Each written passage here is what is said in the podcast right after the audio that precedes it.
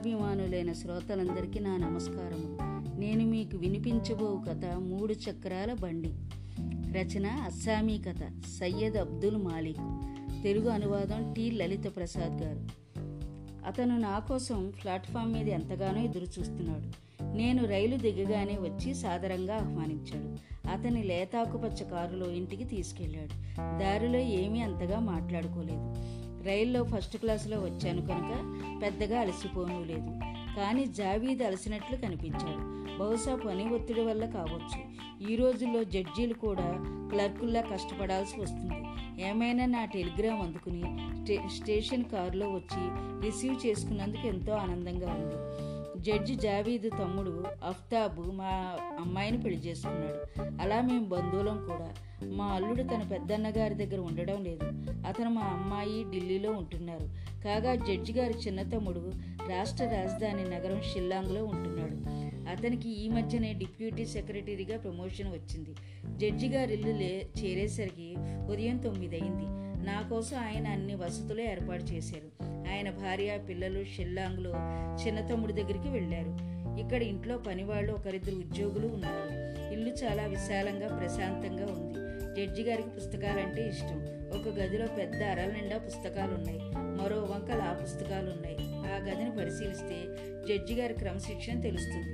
సాయంత్రం జావీద్ నేను లాన్లో కుర్చీలో కూర్చుని పిచ్చాపాటి మాట్లాడుకున్నాం. మేము కోర్టులు కేసులు కాకుండా కుటుంబాల గురించి మాట్లాడుకున్నాం. ఆయన చాలా సంస్కారి. నిజానికి నేను ఒక కేసు గురించి ఆయనతో విచారించడానికి సెలవులు గడపడానికి వచ్చాను. కేసుకు సంబంధించిన పత్రాలన్నీ ముందే ఆయనకు చేరవేశాను. మా పూర్వీకుల నుంచి వచ్చిన తేయాకు తోటలకు సంబంధించిన కేసులో పీకల్లోతు ఉన్నాను.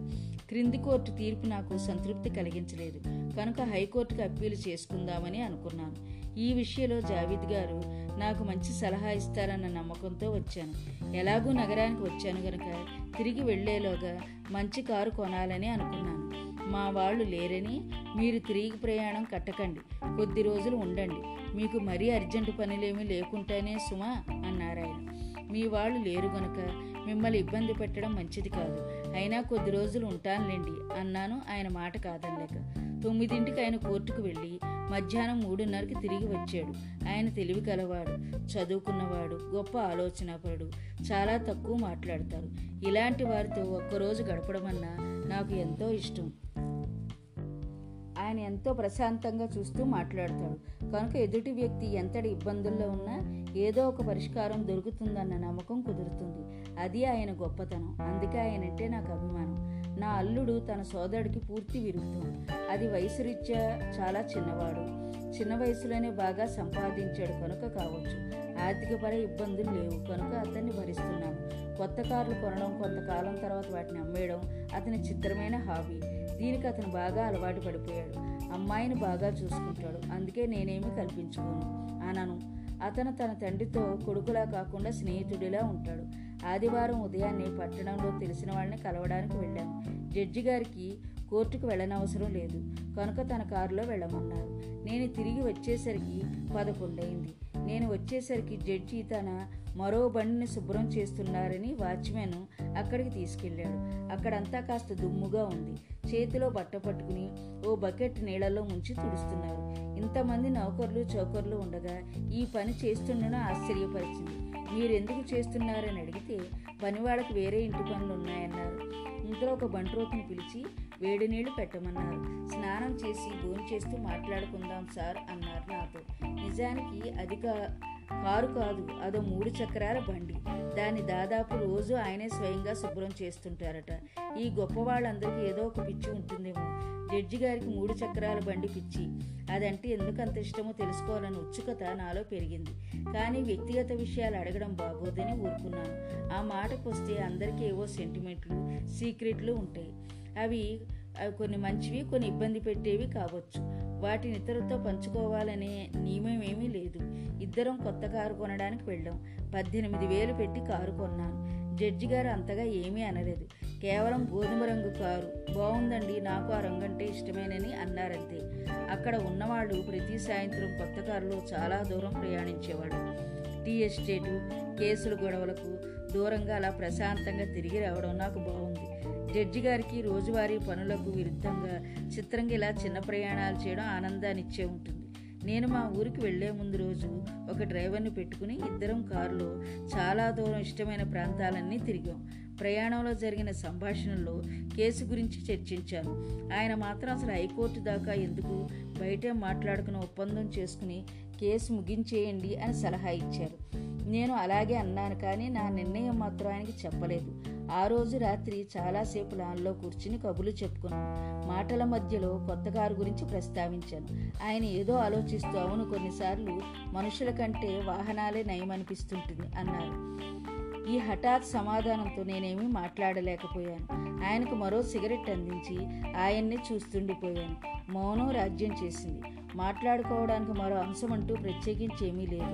పనివాళ్ళు గిన్నెలు సామాన్లు సర్దుతుండడం తప్ప మరో శబ్దమేమీ లేదు. ఆయనే హఠాత్తుగా, అన్నట్లు మీకు కార్లు వాహనాల గురించే కదా అంటుంటా, నిజమే, వ్యక్తుల కంటే ప్రాణం లేని వాహనాలే ఎంతో గొప్ప పని చేస్తుంటే సుమా అన్నారాయన.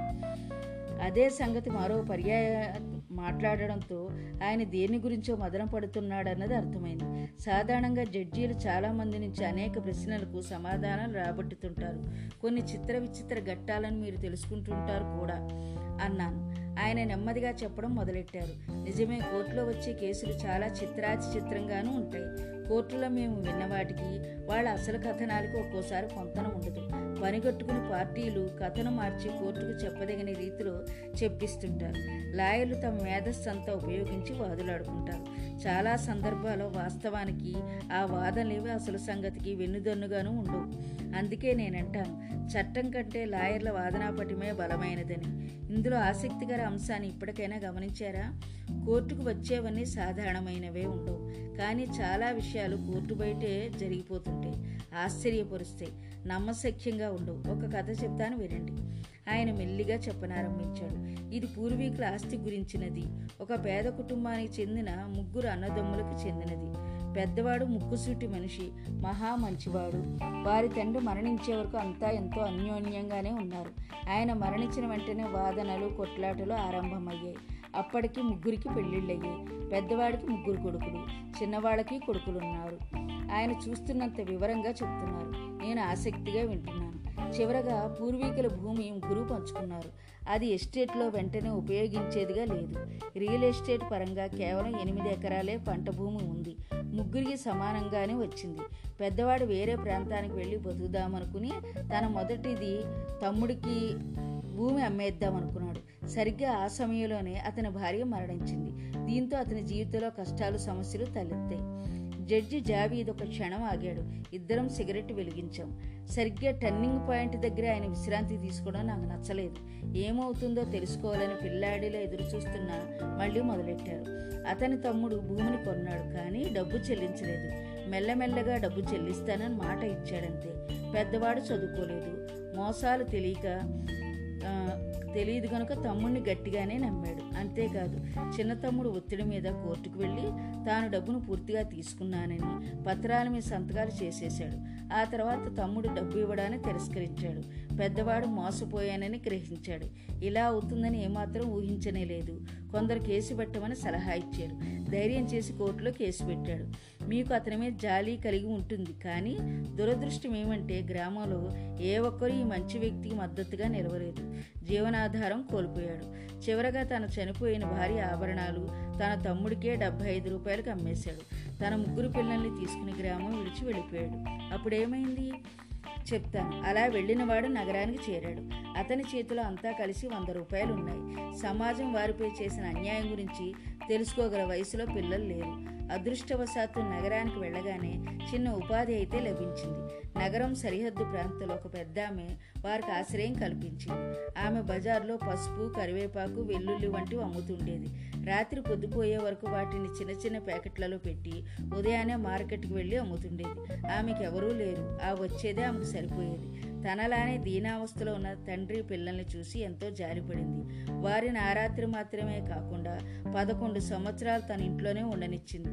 అతనికి ఎవరూ తెలియదు, ఎక్కడికి వెళ్ళాలో కూడా తెలియని స్థితి కనుక ఆమె ఉండమని చెప్పడంతో వారికి ప్రాణం దక్కిందనుకున్నాడు. క్రమేపీ అంతా ఒక కుటుంబంలా మారారు. పెద్ద అబ్బాయి తండ్రికి, పెద్ద ఆమెకు అన్ని పనుల్లో సాయం చేస్తుండేవాడు. పసుపు ఆడించడం, బజార్కు సామాన్లు తీసుకెళ్ళడం చూస్తుండేవాడు. కానీ పెద్ద ఆమెది జాలిగుండే పిల్లల్ని పని చేయవద్దని వారించి వాళ్ళని దగ్గరలోని స్కూల్లో చేర్పించింది. ఇలా ఉండగా వాళ్ళు వ్యాపార బంధాన్ని మార్చుకున్నారు. పగలంతా పెద్ద ఆమె దగ్గరికి వండి పెట్టడం, బట్టలు ఉతకడం అన్నీ చేసేది. ఈ తండ్రి ఆమె తయారు చేసిన వాటిని పెట్టెలో పెట్టుకుని బజార్లంటూ అమ్ముతూ తిరిగేవాడు. అతనికి అమ్మకంలో కిటుకు తెలియడంతో క్రమేపీ కొంత లాభం పొందడం ఆరంభమైంది. పిల్లలు ఎంతో తెలివిగలవారు, చదువులో ఎంతో రాణించారు. పెద్దవాడికి స్కాలర్షిప్ కూడా వచ్చింది. ఒకరోజు హఠాత్తుగా పెద్ద ఆమెకు జ్వరం వచ్చి మరణించింది. ఆమెకు పిల్లలు ఎవరూ లేరు.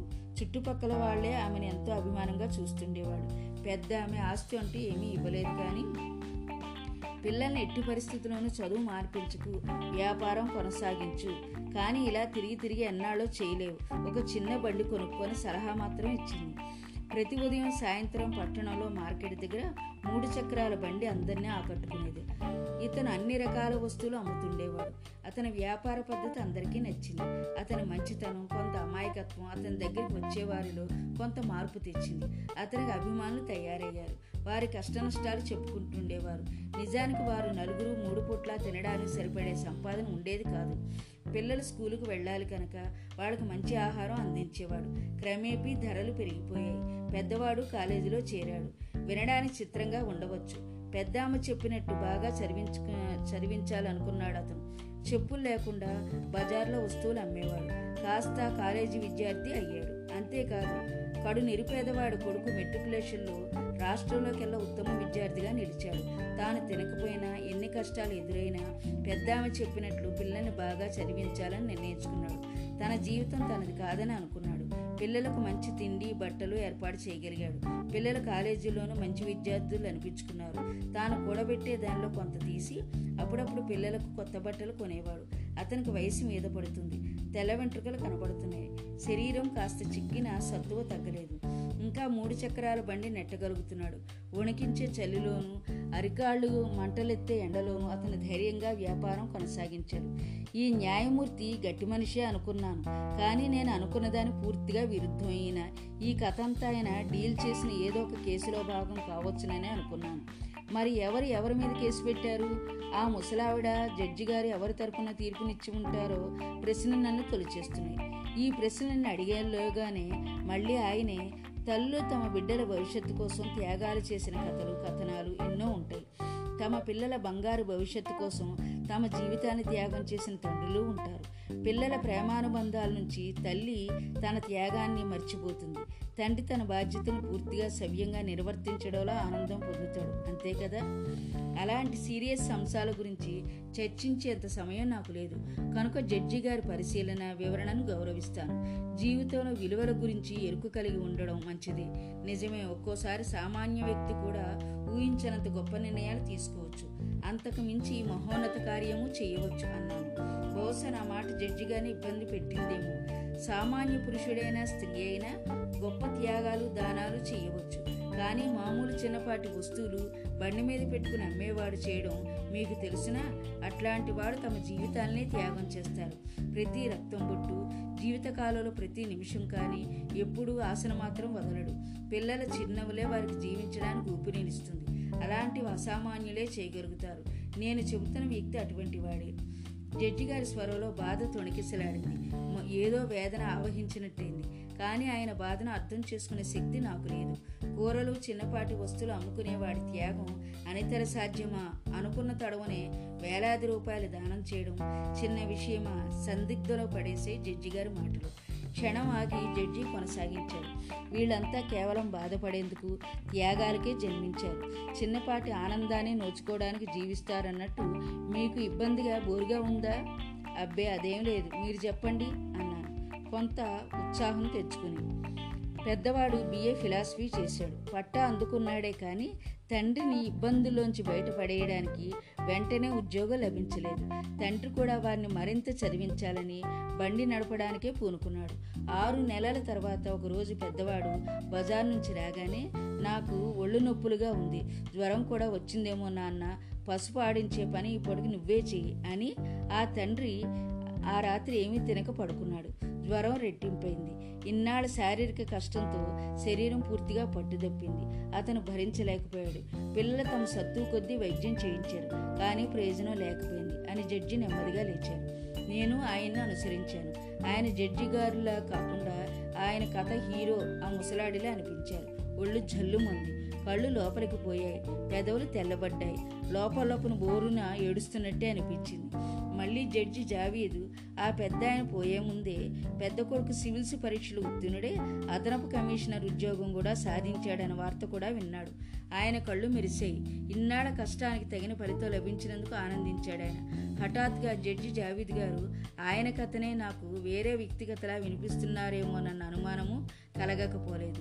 నేను ఏదో అడిగేలోగానే చెప్పడం ముగించనియండి అన్నారు. కారిడార్లో ఇద్దరు నడుస్తుంటే పెద్ద ఆయన తన జీవితంలో ఎప్పుడూ ఎలాంటి వాహనంలోనూ తిరగలేదు. జీవితాంతం 3 చక్రాల బండిని నిలుతూనే ఉన్నాడు. జడ్జి గారి గొంతు బాధతో వణికింది. ఆయన ఓ పెద్ద గది తలుపు తాళం తీశాడు. ఒక పెద్ద టేబుల్ మీద 3 చక్రాల బండి శుభ్రంగా తుడిచి ఉండడం చూశాను. ఆయన మెల్లగా దాని దగ్గరికి వెళ్ళాడు. అదే బాధామయ గొంతుతో, ఇదే మా నాన్నగారి బండి.